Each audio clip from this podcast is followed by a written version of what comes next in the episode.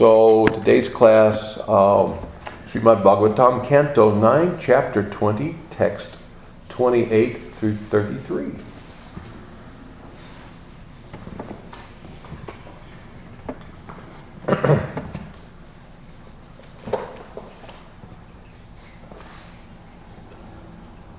Thirty-three is on the board. Hmm? Thirty-three is on the board. 33 is on the board?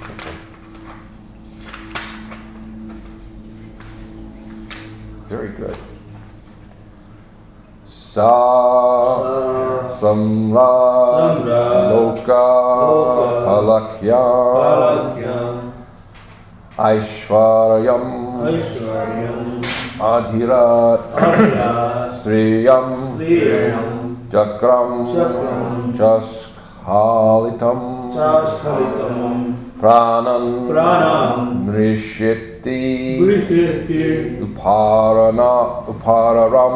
Chakram chaskalitam Chaskalitam pranan Pranam Nrishyati Brihiti Uparana Upararam Pararam. Ha Ha. Sam Shamrad Loka Palakyam. Sa Samra Loka Palakyam. So Shamrad Loka Palakyam. Sa Samra Loka Palakyam. Aishwaram Adirat Sriyam. Aishwaryam Adhirasriyam Chakram Chakram Chas kalitam prana chakram chaskalitam pranan mrisite uparam hi uparam ha mrisite uparamaha mrisite upararamaha mrisite Paramaha Sasamrad Loka Palyakyam Sa Samrad Loka Palakyam Aishwaram Adirat Sriyam Aishwaryam Adhirasriyam Chakram Chas Kalitam Prana Chakram Chaskalitam Pranam Mrishiti Uparam Maha Nrisityo Paramaha Sa samrat loka palakyam. Sa samrat loka palakyam. Aishwaram adirat sviyam. Aishwaram adirat sviyam. Chakram chaskalitam pranam. Chakram chaskalitam pranam. Mrisati upararama. Mrisati upararama. Sa samrat loka palakyam. Sa samrat Loka Palakyam Aishwaram Arirat Shriyam Aishwaryam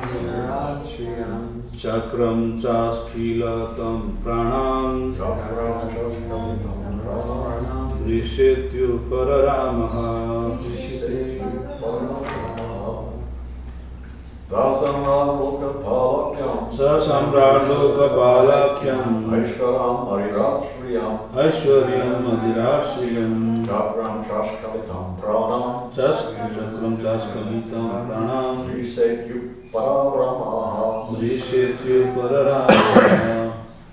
Sasamra Loka Palyakayam, Sa Samrad Loka Palakyam Asparyam, Adhiratriyam, Aishwaryam Adhirat Sriyam Chakram, Chas, Kahalitam, Pranam, Chakram Chaskalitam Pranam Visjiti, Pararhamha, Rishityu Pararamaha What did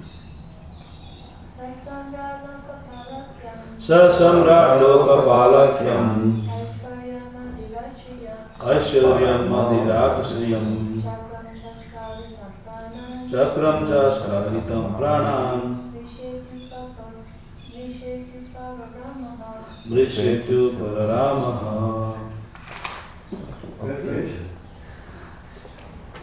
All right, so I'm going to chant uh, 28 and 29 uh, like that.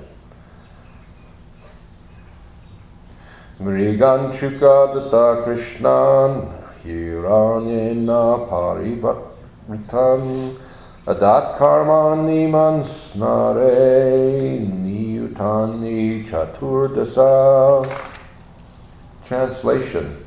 When Maharaj Bharat performed the sacrifice known as Mansnara, or a sacrifice in the place known as Mashnara, He gave in charity 14 lakhs of excellent elephants with white tusks and black bodies, completely covered with golden ornaments. That's 14,000 elephants. Fourteen hundred thousand. 1,400,000. Yeah, That's 14 right. lakhs. Yeah, 14 lakhs. 1,400,000. Yeah. Krishna. 14 lakhs of excellent elephants with white tusks, black bodies, completely covered with golden ornaments. Not just decorated, completely covered. You know. Bharatasya mahatkarma na purve na pare nripaha naiva pur naiva prapsyanti bahu bayam tridiv tridiv yam tridivam yataha Translation As one cannot approach the heavenly planets simply by strength of his arms, for one can uh, for who can touch the heavenly planets with his hands? One cannot imitate the wonderful activities of Maharaj Bharat. No one could perform such activities in the past, nor will anyone be able to do so in the future. Text 30. Kirata hunanyavanan pondaran kankan kashan chakhan abha Abramana, Abramanya Nipamshahan Lechan Digvidya Vidye Kilan. Translation When Maharaj Bharat was on tour, he defeated or killed the Kiratas, Hunas, Yavanas, Pondras, Kankas, Kasas, Shakas, and the kings who were opposed to the Vedic principles of Brahminical culture. These were the Malechans. Uh, this Malecha, the Malechan, that word is translated here, such atheists who had no respect for Vedic civilization. A few of those guys around these days, what do you say? So they, they were killed, either defeated or killed. Text 31, Jitva Purusara devan ye raso kamsi bejure devastriyo rasam nitaha pranibi punar aharat. Translation. Formerly, after conquering the demigods, all the demons had taken shelter in the lower planetary system known as Rasatala and had brought all the wives and daughters of the demigods there also. Maharaj Bharat, however, rescued all those women along with their associates from the clutches of the demons, and he returned them to the demigods. Such heroic feats, you know. We think we have it bad now. You know, the demons were pretty heavy in this time. They're heavy now, but they were heavy then. Text 32. Shravam kamandudu hatahu prajanam tasya rodasi samastri navasahasrir dikshu chakram avartayat. Translation. Maharaj Bharat provided all necessities for his subjects, both on this earth and in the heavenly planets, for 27,000 years. He circulated his soldiers and distributed his soldiers in all directions. Uh, he, he circulated his orders and distributed his soldiers in all directions. And again, today's verse. Sa samrad loka palakyam aishvaram adiratsviyam chakram chaksa chakalitam pranam risheti upararamaha translation. Oh, we should do the word for word, huh? Sa Sa he he Maharaj Bharat. Samrat. Samrat. The emperor. Lokapalakyam. Known as the ruler of all the lokas. known as the ruler of all the lokas. What is a loka? Planet. Good. Aishvaryam, such opulences, such opulence. Adirat, Adira, thoroughly in power, Sriyam, Sriyam, kingdom, kingdom, Chakram, Chakram, soldiers or orders, Soldiers or orders.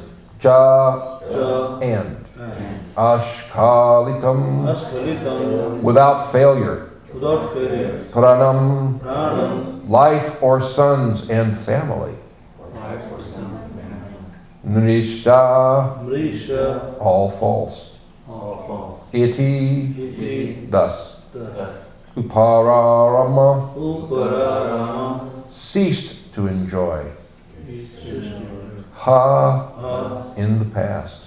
past. Translation As the ruler of the entire universe, Emperor Bharat had the opulences of a great kingdom and uncom- unconquerable so- soldiers. His sons and family had seemed to him to be his entire life. But finally, he thought of all this as an impediment to spiritual advancement, and therefore he ceased to enjoy it.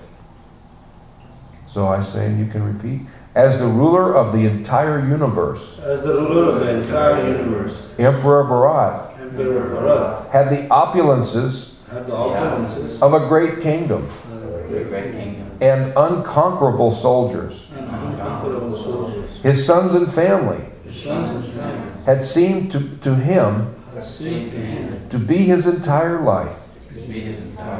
But finally, he thought of all this as an impediment to spiritual advancement, and therefore he ceased from enjoying it. from enjoying it. Purport by Srila Prabhupada. Maharaj Bharat had, incom- had incomparable opulence in sovereignty, soldiers, sons, daughters, and everything for material enjoyment. But when he realized that all such material opulences were useless for spiritual advancement, he retired from material enjoyment. The Vedic civilization enjoys, enjoins that after a certain age, following in the footsteps of Maharaj Bharat, one should cease to enjoy material opulences and should take the order of Vanaprast. Once again, the, today's verse. As the ruler of the entire universe, Mahar, Emperor Bharat uh, had the opulences of a great kingdom and, unconquerable soldiers. His sons and family had seemed to him to be his entire life. But finally, he thought of all this as an impediment to spiritual advancement, and therefore he ceased from enjoying it. Om Gyanatamarindasya Gananjana Shalakaya Chakshur Unmilitam Jena Tasmai Sri Gurave Namaha Sri Chaitanya Manobishtam Shtapitam Jena Bhutale Swayam Rupakadamayam Dadanti Swapadantikam Panchakalpa Tarubhyascha Kripa Sindhupevacha Patitanam Pavanebhyo Vaishnavebhyo Namo Namaha. So, um, we can see, as is outlined here, it's kind of building up to this verse we're hearing. 40, 1,400, 1,400,000 elephants completely covered with gold. You know, first class elephants. Uh, all the fire sacrifices that he did up and down the banks of the Jamuna, all in, uh, up and down the banks of the Ganga, all the way from the beginning to the to the mouth of the river. So much he did. Such an army that he had. He was able, with this army, to uh, conquer the demons, free the well, the um, the mothers and daughters, the, the wives and daughters of the demigods that had been captured and enslaved. You see, he was a great hero. He was known all over the planet. He did fabulous things. Things you could say things were really happening his way. You know, he was he was having a good life. A very great opulence. You couldn't compare it with anybody. He's uh, uh, so he had fame, he had profit, adoration, distinction. He had it all. You see, uh, through intelligence though, because his mindset was not to perform all this activity just so he could try to taste and enjoy it. He was trying, he was performing all these wonderful horse sacrifices for the satisfaction of Krishna. You see? So his desire was to serve Krishna. Was, it wasn't to, yes, Prabhu? Well, I just wondered if you could talk about those horse sacrifices. I mean, I think it's been talked about before that they don't really hurt the horses with it. It seems like you're hurting the horses when you sacrifice. I'm not that familiar uh, with the Ashwamedha sacrifices. Mother, do you know much about them? No, only that I thought it was, you know, the old horse is given a new life. And, uh, you know, whatever sa- sacrifice, they're also testing the prowess, and it's, you know, if that result is good, then all the results are good. Mm-hmm. Um, and, you know, rejuvenated, blessed young body. Yeah, yeah. I wouldn't mind that. Rejuvenated, blessed young body. How does that sound, James? I'd take that in a heartbeat. Wow. Although I'd hate to go through my 20s again. Yeah. I don't know if I could be a devotee, maybe. could, You know, I certainly wouldn't want to be a teenager ever again. I don't know, maybe it's better to an old man and die. But yeah, that's, that's about what I know about it, you know. To rejuvenate, uh, the horse is sacrificed. My understanding is the horse is, is, let's say the word, killed, you know, but sacrificed in the sacrifice. But it's a very uh, opulent ceremony. It's very expensive. And I don't know all the details, but there's a, it's lots of grandeur. It's a big thing. Huge fire, oh, lots, you, you need lots of gold, I know that. It takes a lot of gold. Barrels of ghee, you know, it takes, so that's about all I know about it though. Okay. You know, sorry.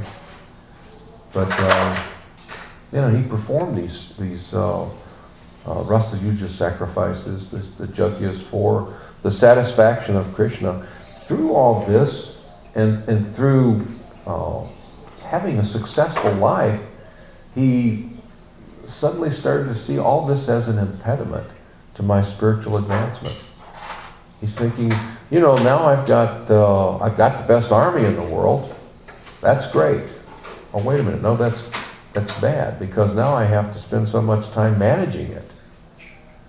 You know, well, I've got all this opulence. That's good. Well, no, that's bad because I have to protect all this opulence and, you know, have to guard it or else, you know, I have this great kingdom and that's good. Well, that's bad because, you know, I have to protect that because someone may, if they see that, that I'm weak, a weak ruler, they may get their army together and, and come and con- conquer me, you see. so he started seeing the, the, the negative side of the accumulation of uh, material opulence. And included in the material opulence was uh, sons and daughters, family, material opulence, you see. And he could see that these things are a challenge to maintaining my spiritual life. So he decided, I will cease to enjoy this. You know, meaning uh, ceasing to enjoy. It's just not. We don't give up things artificially. You know, it's just like if I if I want to uh, uh, to do some nonsense, you know, if I if I want if I have a strong desire to uh, to do intoxication, you know, if I if I've always had this this fun thing that I like to drink uh, whiskey, you know, something like that, and then I decided, well, I'm going to give it up. So I quit doing it, but every day I think, boy, wouldn't a nice, nice glass of whiskey be great right now, you know? This is usually the time, you know, for all those years, right now, at this time of day, I would have three fingers of whiskey, you know? It was all, oh, it was my favorite brand too, yeah, that, you know, that black label stuff, you know? Oh, I can just taste it. Yeah, those were the days. But I gave that up, you know? I don't do that anymore. Sure would be great though. Boy, I'd give. Anyway, you see what I mean? So in other words, it's still there in the, in the mind, you know, the mind is, is still doing it. The tongue is still thinking, I can taste it. The nose is saying, oh, I can still smell that wonderful aroma, you know. So you're, you're, you're still partaking. It's just that you're, you've, you've really haven't given up the most important thing, and that's the desire. You see, you haven't renounced it. You're, you're still uh, massaging it in your mind. You see, so um, by ceasing to enjoy it, he he, he um, ceased to desire. The, or he doesn't want to try to enjoy, to, to derive enjoyment in- any longer from anything material. Why? Because he thought, wow, this this is this is getting in the way of my spiritual advancement. Now, what an incredibly advanced position for someone to take, especially the most opulent person on the planet. You know, he's the king. He's got all this incredible opulence, fame, wealth. You know, he's adored. I mean, they, even the demigods adored him because he saved their wives and, and, and their and daughters. You see, he's a hero. He's got everything. And out of all that, he's able to see this is an impediment to my spiritual life. Well, that's true intelligence. That's renunciation. You see? Well, so that's why Prabhupada says, Maharaj Bharat, uh, uh, that we should follow his uh, example. Follow his example. You see? Why his example? Because he had so much to give up. He had so much to abandon. It wasn't like he had two pennies to rub together, you know, and that's it. And he didn't have anything, and he decided, oh, I think I'll take Vanaprost. No, he had this opulent family, kingdom, gold, you name it. He, he had, he had whatever was available. Incredible fame worldwide. So it's a very difficult thing if he was attached to all this material. It'd be very difficult for him to give it up and take Vanaprost, you see. But he decided out of intelligence, no, I have had it. Why? This it's not that, well, I don't like being king. Doesn't say anything that he didn't like it. He obviously liked what he did because he did it so expertly. You see? He his orders were circulated properly. The soldiers were sent in all directions. He rise to the to the occasion of saving the uh, the families of the demigods, saving the planet, saving the world, even over and above this planet. He's even uh, saving uh, the inhabitants of this of the uh, uh, heavenly planets. You see, going down to the hellish planets to rescue. You see, so uh, so it wasn't like, oh, I'm just sick and tired. No, things were working for him. And at the height of this, he said, This is not helping my spiritual life. So, this is great intelligence. I want to advance spiritually, and I'm prepared to do whatever is necessary to do that. And I can see through my intelligence that my pursuit of uh, material opulence is in my way. And this is coming from somebody who has it all. You see. So uh, we stress this point of uh, someone like Maharaj Bharat taking Vanaprost. If he can do it, surely we can. You see. I mean, how can we whine and say, "Oh, I don't know if I can do that." I, you know, I don't want to give up my uh, uh, ten-year-old car. You know, I don't know if I could ever walk away from my mortgage payment. I love that mortgage payment. It's just writing that check every month is just like, ah, it's like peace, sweetness to me, you see. So uh, the devotee uh, is trained from the uh, persons like Maharaj Bharat, from the examples of people like this, we're trained to uh, not just to renounce, but to be on guard for our spiritual life. You see, I want to give up uh, whatever may be an impediment for my spiritual life. You see? We're serious about that. Now, that means everything that's an impediment. Because I don't want to keep something that's an impediment, but I'm, over, you know, one hand, I'm- I'm, I'm keeping something that kind of trips me up, causes me uh, difficulty. It's like dragging a weight. I'm trying to run a, a race, but I'm dragging this big heavy weight.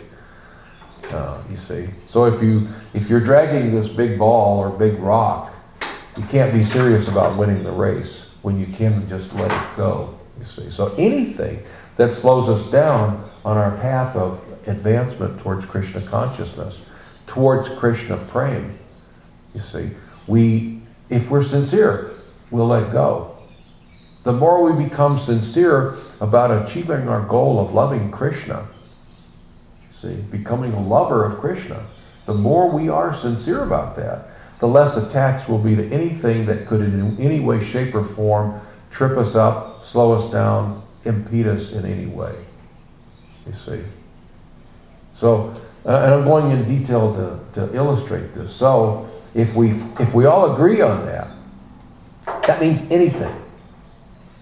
That means false ego as well, which is generally our biggest problem, isn't it? My false ego. Because I think that I should be, I think, you know, I just don't think I get the proper respect. You know? I don't think you guys are appreciating me. You know? You're standing in my way. Because you're, you know, I hear you talk behind my back. You know, you tell her, and then she tells other people. And I don't get, I don't get the proper respect. You see? False ego. Because I heard someone maybe chastise me or said, boy, you know, this, this guy doesn't do this right or he doesn't do that, you know, so that, that kind of stuck my false ego right here. And now I know there's a conspiracy out there. You see? So I'm calling my friend, and I was talking to my friend at the other temple, and they were saying, you know, the leaders there, they're not like that. They're really sweet and wonderful. They would never go behind your back and talk, say something. I'm going to move there. You know, you see how the mind works like that? Now, what do we have in a situation like that that I've outlined? False ego. We've taken a snapshot of a temporary emotion from me and my, let's say I have this friend who's saying, oh, well, gee whiz, you know, don't let them treat you like that. You come on over here. You see? They've got, they're dealing with a snapshot of a temporary emotion because maybe a month ago or a month from now, this devotee is going to be complaining about the management there. You see? And maybe a month ago or a month from now, you'll be praising the management here. But I let my false ego get me all emotional, and I made a, a, a decision based on an emotional reaction. In other words, I'm really an illusion. I'm not dealing with reality, you see. And, and where did it come from? Maybe I didn't like the way I was um, corrected. You know, maybe I didn't think I should ever be corrected. Now, all right, now let's say, let's say that the person who corrected me did it in a harsh way. Okay? Let's say that. You know, I, I needed to be, you know, a little correction. You know, I, I'm, I'm not perfect. I goof up. You know, I make a lot of mistakes. You know, I know most of you don't, but I do. I don't do that. So, so I, I, it's really good. It's kind. I've got um, some some friends in the movement that I can go to. You know, most of them are sannyasis, and I can I ask them advice because I know they're going to give me the blunt, brutal truth in a sweet way. But if I say, you know what, I was thinking this, this devotee said that, and, and I thought this, they're going to say, sometimes they may say, well, you're in complete Maya. You're completely wrong. You know, with a smile. Now, I've had, I've had uh, leaders, uh, I'm not going to mention any names, but I've had leaders say uh, that same thing without the smile. And real heavy. I mean, my secret was blowing in the, in the root. you know? You see? So I've had, you know, the, the, the easy handling and the, and the heavy. You know, sometimes you're just wrong. Not only that, you're wrong, but you're in the wrong mood about being, you know, I'm mistreated. So sometimes a true friend who loves you, you see, key word here, the operative word is love. Huh? When you have a loving exchange with somebody, then if it's true, you know, it's a true relationship, then that friend can say, you know, oh, Prabhu, I, I think you're in Maya. I think you should reconsider this. And if you start to whine, they may say, come on, get over yourself. You see? That takes somebody close to be able to do that. You see? Because of our false ego. We should be able to take that from anybody. You know, we should be able to take correction. Why? I want to advance. You know, I want to, I want to know. You know, God forbid that uh, I should be doing the wrong thing and everybody's saying, oh, yes, that's really good, Prabhu. And then behind my back, they're saying, did you see that? Do you see what? That's terrible. See? What a nut. You see how he does it? You see? Kindness and love means that I, I want to help you. You see? So, uh, and we were talking last night about uh, when we approach someone, um, and sometimes we need to do that. You just can't leave it up to the temple president or the management of the temple. Sometimes we, in love, may help one another, you see, because we care. I just demonstrated that the opposite of caring and loving you is to not say something when you're wrong, you see. And I have, I have people get angry at me sometimes. You know, it's just like, uh, uh, I won't, I won't even mention the temple. There's one temple that I go to, and um, there's this one devotee, uh, maybe been a devotee seven or eight years, uh, and he's very, uh, he has a habit of coming to the temple. He lives outside this, community. He does deity service. You see, so he drives from uh, a town maybe 20 miles away, brings his his new, freshly up laundered, clean cloth to go on the altar, you know, to do the offering in an arti. And uh, comes down to uh, the brahmacharya ashram, takes a shower, and then gets dressed, and then comes into the bathroom to put on his tilak and to check out his cloth. So I was in there one time, and I said, "Oh, you know, Prabhu, you're not supposed. First of all, you, you shouldn't put your tilak on in the bathroom. You know, that's you shouldn't even take your tilak in the bathroom. You know, it's sacred. You know, and secondly, you, you can't really go on technically. You can't go on the altar in that cloth now that you've come in here. Now I said it nicely. I said it nicer than what I'm saying. You know, sweet and and he was he became upset. Well, where did you hear that? You know. And you know, I said, well, you know, uh, you know, I can't remember exactly. Well, on the, well, the Archana Paddhati, first of all, and you know, I was told by Vishnujana Maharaj, you know, in a very harsh way, that I was a total nonsense for putting on my tilak in the bathroom. And that was in 1974, I think, and I never forgot that. Trust me, he was not sweet when he told me. Call me nasty words. It just broke my little heart. See? But I mean, I learned, you know, right away. I thought, oh, wow, I guess I shouldn't do this again. So, but the reaction that I got was kind of like, you know, he wanted me, he told me that I should do the research and, and find out where that's written. And I said, no, no, no, you do the research and find out where it's written. Or if you prefer, continue as you are. But I, I was once head Pujari here in this particular temple, and I'm telling you, the pujaris don't go in the, into the stool room with cloth and then go onto the altar. You know, and it's in the Archana Paddhati. It's, you know, it's kind of like common knowledge, you know. So, It's common sense. it's common sense, you see. And, uh, but, but Prabhupada did say, um, you know, the, the, some, some devotee was gonna get him some water. And in those days, we just used tap water, we didn't have bottled water, you know. So the devotee got the, he went into the stool room and got him a glass of water. And Prabhupada said, no, no, no, no, that's, that water's contaminated. And the devotee said, well, Prabhupada, this, it's the same water that comes out of the tap in the kitchen. And Prabhupada said, when it comes into that room, it's contaminated. Different business in the kitchen. Yeah, yeah. As Soon as it comes out of that tap in there, it's contaminated. So you can't take water in the stool room and, you know, use it for tea. You shouldn't. I mean, you can, but you shouldn't. Hope nobody gets angry. You see.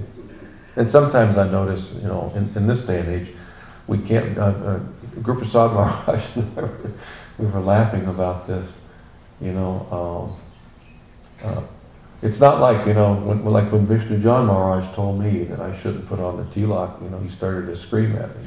Nonsense! You fool! Idiot, what are you doing? Well, you can't put your tilak on. And in the bathroom was, oh, excuse me, Maharaj, you know. Well, you know, I didn't go consult a lawyer and get together a, a case. Say I've been offended. You know, I was just told, I was, you know, like by someone who was realized, and he told me. So, but sometimes uh, in this day and age, as Kali Yuga progresses, we have to be very careful. You know how we say? We can't say, can't raise your, your voice and say, you know. I mean, even when something startles you, like, stop that, don't do that. You know? What? How dare you talk to me that way? Uh, it's like uh, Hridayananda Maharaj was joking. He was saying that uh, that the proper way is like you, you might say to someone, um, Prabhu, if, if you have time, and if it's okay with you, and if you're not too tired or, or stressed, and if it wouldn't bother you, and, and if it wouldn't offend you in any way, would you mind getting me a glass of water? you know, rather in the old days, the sannyasis to say, they'd be talking, you know, and give me a glass of water.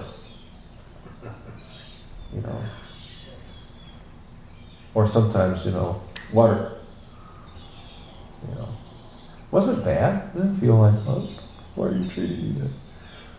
You know, why are you treating me like that?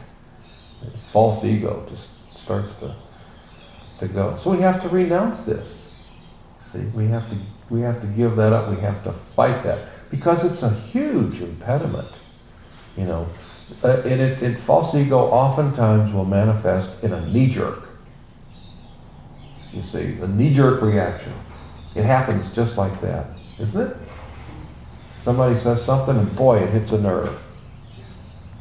You see. So a good thing to do is to train ourselves. Uh, I learned a long time ago. Tamal Krishna Goswami, uh, he, he, he taught me. He spent a lot of time teaching me to. He said, remember, don't ever forget that the best reaction, almost all the time, is don't react. Don't react. You see, don't let yourself say, What? You know, how dare you say that? Don't react. Process it. You know, if someone says something that may be a, a, a correction, first of all, assume, you know, you're probably right. More than likely, you're right. I'm sure you're right. You see, and and, and, so I need to um, I need to heed what you're saying. You know, I'm not going to get all upset and think, well, how dare you point out that I have a fault. I'm going to thank you for for telling me that I need that I can do this uh, a better way. Now, I I'm I'm not saying I won't disagree. You know, I may say, well, that doesn't make any sense what you said, but it's not because of my ego. I mean, you're saying that I should do something a different way, and I'm saying, oh, well, can you, you know, can you explain that? Tell me. Sell me on the idea. And then if you make sense, and I say, oh, I get it, I understand. Now I walk away educated. Now I walk away doing the thing better, you see. So it's just in the way um, that we as devotees interface with one another. You see? And now, if, if someone maybe gets a little gruff, you know, which is not proper, I admit it's not proper for someone to say, you know, nonsense, don't do that. You see? But if it's correct, it's correct. You know? You see what I mean? If it's right, if it's, a, who am I to say, well, I, I you know, I, did, I don't think I liked your tone. you know, before that knee-jerk reaction of being offended comes forward, you know, grab it. You know, get to the gist of what we're talking about. You're saying that I shouldn't uh, put the tilak on the bathroom. Boy, that makes a lot of sense. Okay, we're rolling. Now I'm educated. Now we're rolling on to the next point. You see? And uh, it doesn't matter so much. Why should it matter to me if you were tactful the way you told me? You see? That should matter to you. I should walk away feeling, well, I learned something. And maybe you'll walk away thinking, you know, I wasn't very tactful in the way I, I said that. I should have said that nicer. You see? Does this make any sense? You know, false ego is something that uh, you better agree. Uh, false ego is one of those things that we have to really work on because it haunts us. You know, it trips us up. And uh, it, it could set us back years in our advancement because uh, false ego was something that we rarely, when we have it, we rarely don't know. I mean, we, we rarely know that we have it. Usually we don't know that we have it. You see? It's like having a disease that goes undiscovered, or undiagnosed. It's hard. It's very difficult, you see, because I don't want to. Uh, it's very difficult to admit that I that I have faults, and that I goof up, and that I'm wrong. You see. So, uh, but it's very nice once we start to make this progress and to get a little bit of a hold of, of the false ego. Don't let it react. You see, don't let it react. Some don't let somebody anger you. You know. Now, how can we do that? You may wonder. You may ask. Well, first of all, we have to realize we're okay. We're eternal living entities who have fallen into this material world to try to uh, enjoy separate from Krishna. We've come in contact with this wonderful ISKCON, and here we sit at the lotus feet of Sri Gauranitai and his servants. You know, their servants. So things are really good for us. You know, the future, the future looks so bright, we, we really need sunglasses. You know? Things are great. We're on the right track. I'm here. I'm associating with the devotees. I'm taking prasadam. I'm chanting, you see, going to the programs. I'm okay. So I can, I can let down my need to be defensive. You see, in the material world, it's, it's all for one, every man for himself, even though people tend to run with groups of friends. But basically, it's every man for himself. People are all trying to outdo one another. You know, I heard a couple of guys out at the park. I was telling Mother Sandamini, you know, last night, you know, I hear things like this all the time when I get out uh, in the material world. This one guy was saying, yeah, well, I, I, I can't remember the, the details. I just got this new cell phone. It's a new iPhone number, number whatever, you know. And he wanted to show the guy what he had, you know. In other words, I'm saying, I got a better phone than you, buddy. Not in those words, though. And the other guy says, well, I looked at that particular one, but I decided to go with the iPhone number four because blah, blah, blah, blah, blah, blah, blah. So in other words, I, you, you played a card and I trumped it. And this goes on and on and on, you know, you hear people talking, you know. Little Johnny got straight A's in, in, uh, in this. Well, well, you know, my little Johnny, he's uh, he got a trophy for soccer, you know. So it's, it's like that, one-upsmanship. I want to show you that I'm better than you. At least in a couple of ways. So in other words, the false egos are, are on fire when you walk off these premises. They're on fire. You see the bumper stickers on cars represent that, you know, Oh. my child is an honor student, Yeah. you know. Yeah. And different sayings, you know, like that. And did, did you know they did some, they did some uh, studies on this? People that have a bumper sticker, no matter what it says, are 15 times more likely to engage in road rage. Oh, really? False ego. No matter what it says. Yes, Mike? Um, I had to go, got called, called down for jury duty and they were, you know, they select the jury. And so the question they asked was, what, what bumper sticker do you have on your car? Because, you know, it shows, you know, where people are at. And I I- wanted to get, of course, I didn't want to stay for jury duty. I wanted to get off jury duty. So I said, oh, I have, uh, I have, uh, uh, Mita's murder. So they said, dismiss. You may go. Thank you. Thank you. bye bye. Nita's murder. Boy, she's weird. After she left, her probably hear that. Can you imagine what a wacko? I wonder if she thinks like that when she orders a Big Mac. you know, so- yeah. So the false egos are on fire.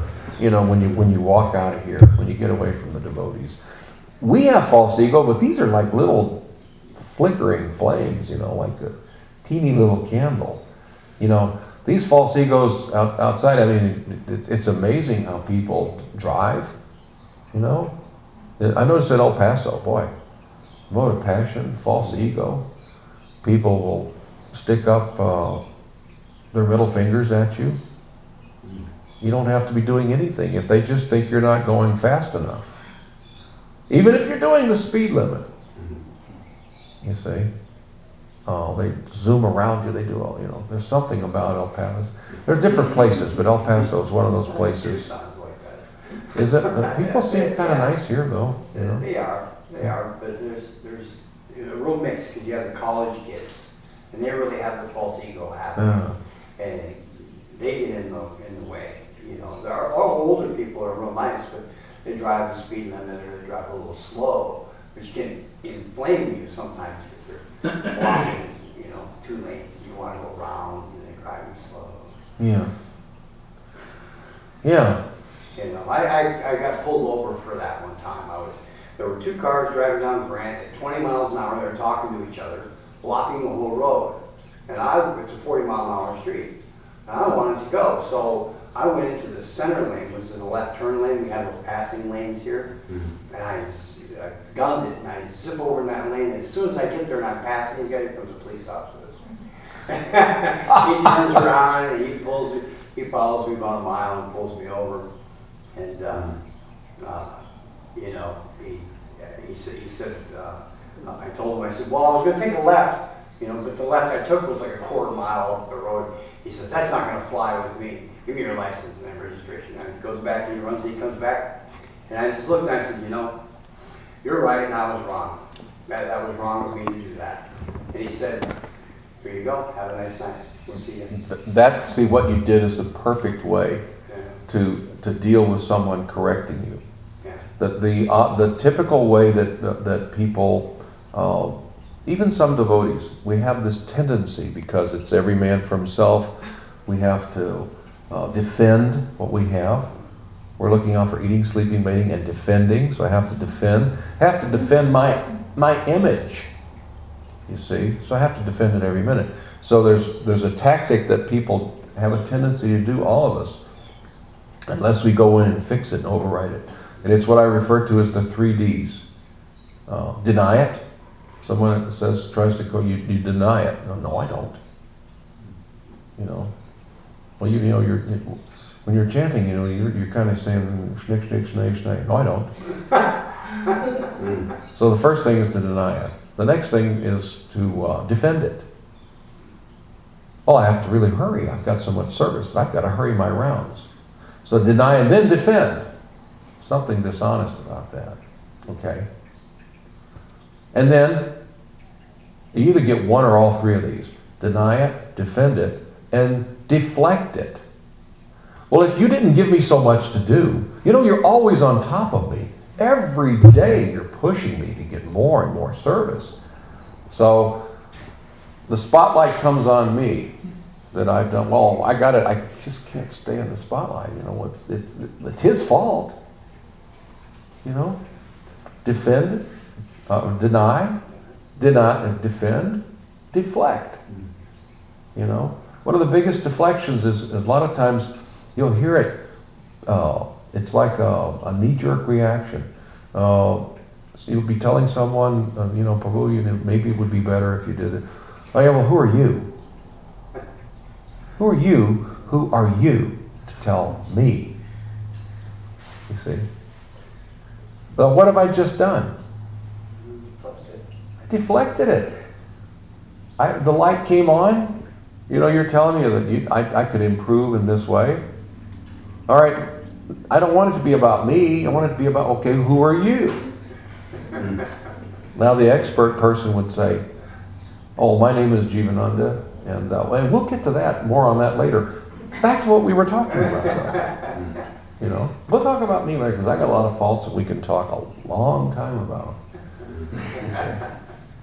You see what I mean? You see, you know, and, and, and we need to lighten up. Lighten up. It's not a big deal. So I have a fault. Shock. You know? But not anymore. Because of your kind and your love, your kindness and your love for me, you took it away. You create you, corrected me. You raised me up. You know? I can remember when I was a temple president in Dallas, I used to get chastised a great deal by Tamal Krishna Goswami. And uh, uh, maybe some of you here don't know, but I know you know that he was heavy. There used to be a, uh, people used to say, Goswami is the heaviest, Goswami is the heaviest, Goswami is the heaviest. Yes, he was heavy. He was like a general. Prabhupada was heavy with him. You know, push on this movement, go, do, distribute books, distribute books, distribute books. In a loving way. He was heavy in a loving way. A lot of people couldn't see that in him because it was, it was, you know, the, the, the false ego would start to burn when he would, you know, when you'd goof up, you know, out of nonsense. You see. But I look back and I think, boy, those were some of the best days of my life. I got an education that I couldn't have bought. Hmm. I couldn't have gone to school and bought an education like this. You know, Prabhupada hammered him on certain things when he made certain mistakes, and he would turn around and hammer me when I did the same mistakes using the same tactics that Prabhupada used. You know, and it, it, it was expected you realize that's nonsense. Stop it. Go on. Keep now. Keep moving. Keep serving. Keep it going. We all had lots to do. You know, get over yourself. You know, we didn't have time to say, well, you know, I don't like the way you said that. Come on, you know. It never happened. Never, ever happened. I never, ever once said, you know, that's, I don't think that was a proper way to, yes. You know, Sometimes you can feel that, though. You can feel inside, like, get the offense. You, you get offended, you know, and the idea is not just not to let it out because it's really the false ego. yeah, You're living in fear that I'm not good enough, or I'm going to lose something, you know, or I'm not going to get something you know, that I need or Yeah. want, you know. yeah. It thrives on that. It's a knee jerk reaction. It's a reflex that we need to overcome. We we need to overcome it, make it go away, get it, uh, uh, put a bridle on it and harness it. You see, or else it'll ruin us. It'll ruin. It'll ruin you in business. You know, in anything that you're really trying to do, it's a ruination. If we're going to be successful and reach our full potential, we have to work on that. regardless of what we're going to do. You see. So, um, and you know, to help that along, it's it's really good. Now, you know, modern the modern day material world is upside down and backwards from the spiritual world. So a lot of things that they say, uh, the psychologists and things like that, are just completely wrong. You know, they may make you feel warm and fuzzy for a moment, but um, you know, uh, self-image, that, that you know, self-image. You know, if we admit that we're fallen, I've had people say, "Well, it doesn't do much for your self-image." You know, well, you know, yes, it does because I'm trying to get unfallen, and by realizing that I'm fallen, and and by isolating how I'm fallen, now I can tackle those things one by one and, and become unfallen. Now that really helps my self-image a great deal, you see. So, um, and and another thing, the, the devotee shouldn't accept an offense. You know, I don't want to accept it. You be make, you might be making a mistake out of some. Maybe you've got too much pressure on you. Right? Maybe so many things are going wrong, uh, and and then you, you you do something now, and and you were wrong, and you're dealing with me. You see, but it could have been that you're stressed. It could have been a lot of things. If I get offended, you now you've just offended a devotee. You see, but I don't want you to suffer the offense of a devotee, so I'm not going to get offended because I'm all right. I'm okay. I've been saved. Prabhupada has picked us all up. We're here. We're in the associate. Everything is okay. You don't have to defend here. You know, you can you can check your weapons at the door. This is a safe area. You see. So you think I'm not going to take any offense. I refuse to. Now, somebody else might, other devotees might be offended at the way someone is dealing with you, or Krishna might be offended at the way someone is dealing with you. But at least you don't, you don't do it, you see. And learn to be a little tougher on yourself, you see. You, you may not be able to go into a devotee and say, you know, you fool, you shouldn't do this. How many times do I have to tell you again and again and again, and you keep on, you know, what kind of an idiot are you? You can't do that with people, you know. So you may, it's not a. But you know what? You can be tough with yourself and get away with it. You see, you can tell yourself, "You idiot, fool! How many times are you going to do that?" You know. You've got better sense than that. You know better. Don't cut yourself a whole lot of slack. You see, you can you can do that. As a matter of fact, maybe if you have some emotion that you just have to get off on other people, you can turn it on yourself. You see, if you have to, internally. I mean, don't be overly brutal, but sometimes if you need to be tough, be tough to yourself. You see. So, um, but I wanted to talk about false ego. I try to do that in different places where I go, because some there's some things we don't talk enough about. You know, how to inter, interface with one another in a loving way. And false ego will prevent us from uh, developing our love for one another, because um, of all the chastisement that I got from so many uh, of my sannyasi godbrothers. Don't think for a minute I, that I felt unloved. Well, I'm telling you, I could feel it, you know. I, I can remember uh, TKG when I was temple president in Dallas, and I think it was 1980. And uh, there was a lot going on, and some people were making mistakes. And since I was in charge, it was my fault. Even though I didn't do it, and I didn't even know what they were doing. They were you know. But the, buck stopped with me, and he, he blew me away. I mean, he was really ferocious. And then he said, "All right, go on. I'll get finish up your day." So I left, and I started walking down the hall. And he had this buzzer. You know, he would press this button, and when he wanted somebody to come in, he would you hear this buzzer.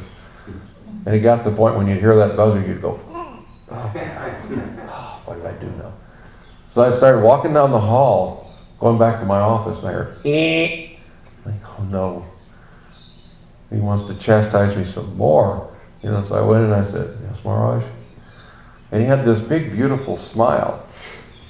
And he said, Boy, that was a real heavy talk we had, wasn't it?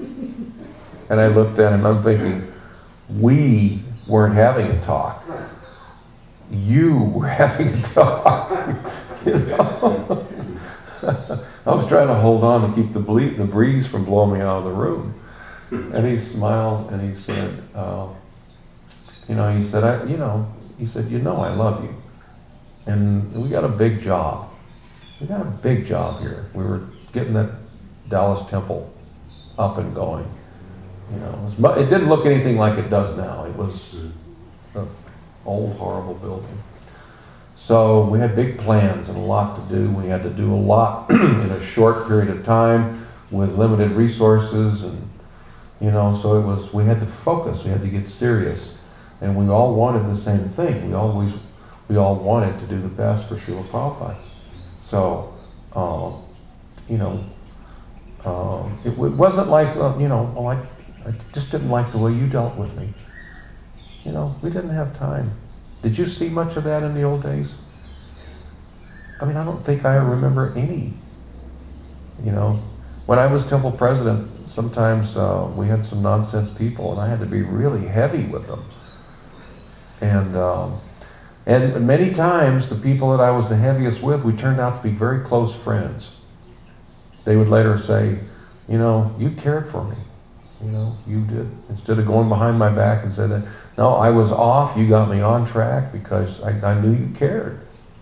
You know, and they're still friends, tight friends to this day tighter than, you know, not just loose, real tight friends. You know, we're welded together. You see. So in, in this discussion on how we can serve Krishna better and advance better, uh, we will become closer with one another. You see. And, uh, and our love for one another will grow. So, any more questions? I think it's kind of late, so probably, yes, Mother? Well, I was just gonna say, I have my false ego. I have a problem with like, you know, devotees who come and they're like new and they don't really have any training and they sort of have a tendency, you know, without the proper training to let go around feeling that they can like bully everybody around. Mm-hmm. And it's easy for me to, to accept chastisements or, or whatever from senior devotees or even devotees in one or two years, few months. I have a friend who's, who joined like a few months before, before me and I consider her my senior devotee. Yeah. But I just have a problem with like when new devotees come and they just, you know, they don't have proper training and then They think they know it all. they think they know it all, they feel like they can bully everybody else around, and my false ego gets in the way. I, I have a problem with that. It's, it's more like I feel like I don't want to feed them, feed that energy because, you know, it could be a problem for them also. It Yeah. makes them worse. That's my experience. I've seen it. It makes them worse. Yeah. The, the, the way to deal with that is just always, always be uh, firm in your faith in what you know is, is right. What, and, and, and you know it's right because you got it from Guru Sadhu Shastra, you see. So, and kind and loving on, for them because they're affected by some false ego. They're not on the path yet, but they think they are. So we kind of we have to gently get them on the path, you know, somehow or other.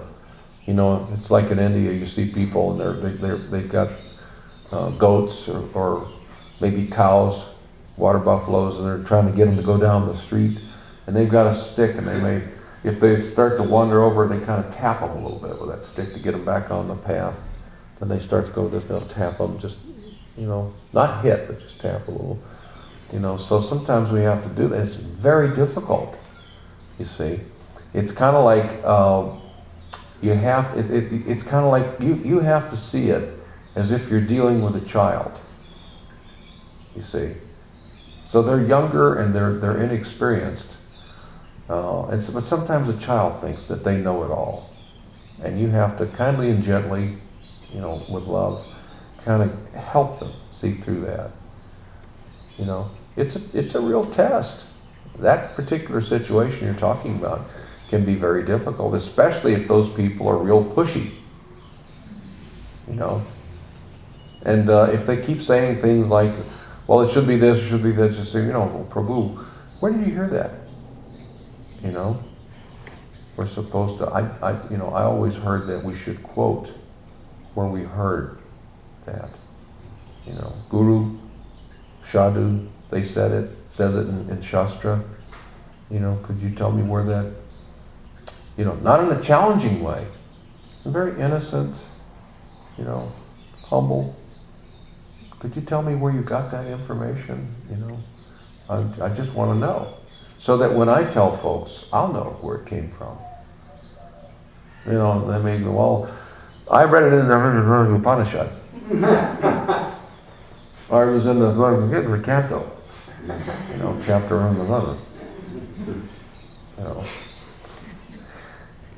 you know, mostly they'll they'll say, "Well, I don't know," but uh, uh, Bhakta Bob uh, over at the Denver Temple, Bhakta Bob was telling me about that. Oh, okay.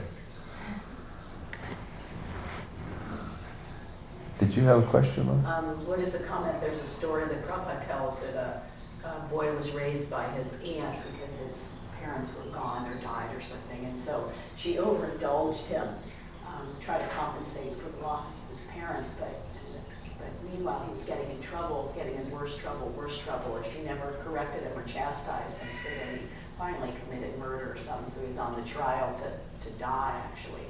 So he said, well, I have one last request. Could my aunt come up here? I have something to tell her. So the aunt's thinking, oh, he's just going to tell me how grateful and thankful he is that everything I've done for him. So she goes over to lean over and he bites her nose. And that for him. And uh, he said, all this time you didn't correct me. I was making mistakes mm. and you just let it go and you, you know, that wasn't real love. What you should have done is told me, you know, now look, I'm going to die now because of your kindness, Yeah. kindness. Mm. So, Because of your false kindness. yeah. Yeah, sometimes I don't want to tell you something that you're doing wrong because I want you to like me. I'm afraid you may not like me if I tell you, you know, so so therefore maybe I should just agree with you, you know. Society's built like that, you know. Uh, people associate with people who will tolerate or whose neuroses match, match up. You see, I can be a little crazy around you because you're kind of crazy too, you know. You sit around and complain about the government together, you know, or, you know, sometimes men get together and complain about their wives. Wives get together complain about their husband, you know, whatever. You're people who are just, you know, and, and it's, it takes a bold, loving, caring person, bold, you know, to say, stop that. You're wrong. Come on, cut it out. I expect more than that from you. You know? Oh, you're a better person than that. Come on. Get over yourself. You know? Yeah. You throw in a little humor kind of helps. But, you know, sometimes when you do that, people, you know, they react. You hit a nerve and they, their false ego gets really, real heavy. So we have to do it with love, but but that's a really good example of how condoning, you know, I mean, they, now the kid's on death row. And, and, and the, the aunt wanted his love and affection, so she uh, uh, condoned everything he did. And what did she end up with? Now he hates her. He blames her, you know. So, and ultimately people will think, you know, well, if you were really my friend, for all these years, you would have told me this mistake that I've been making. You know, they may not say that to you, but they'll think like that. And, uh, yes? Have you heard that um, Bhakti Siddhanta said, if you flatter me, you're my enemy, Mhm. and if you, you know, chastise me, or, you know, you're my real friend. Right. you criticize me, or you, Yeah. Uh, yeah, what was that? Flatter? Did he use? What Uh, did he say? oh.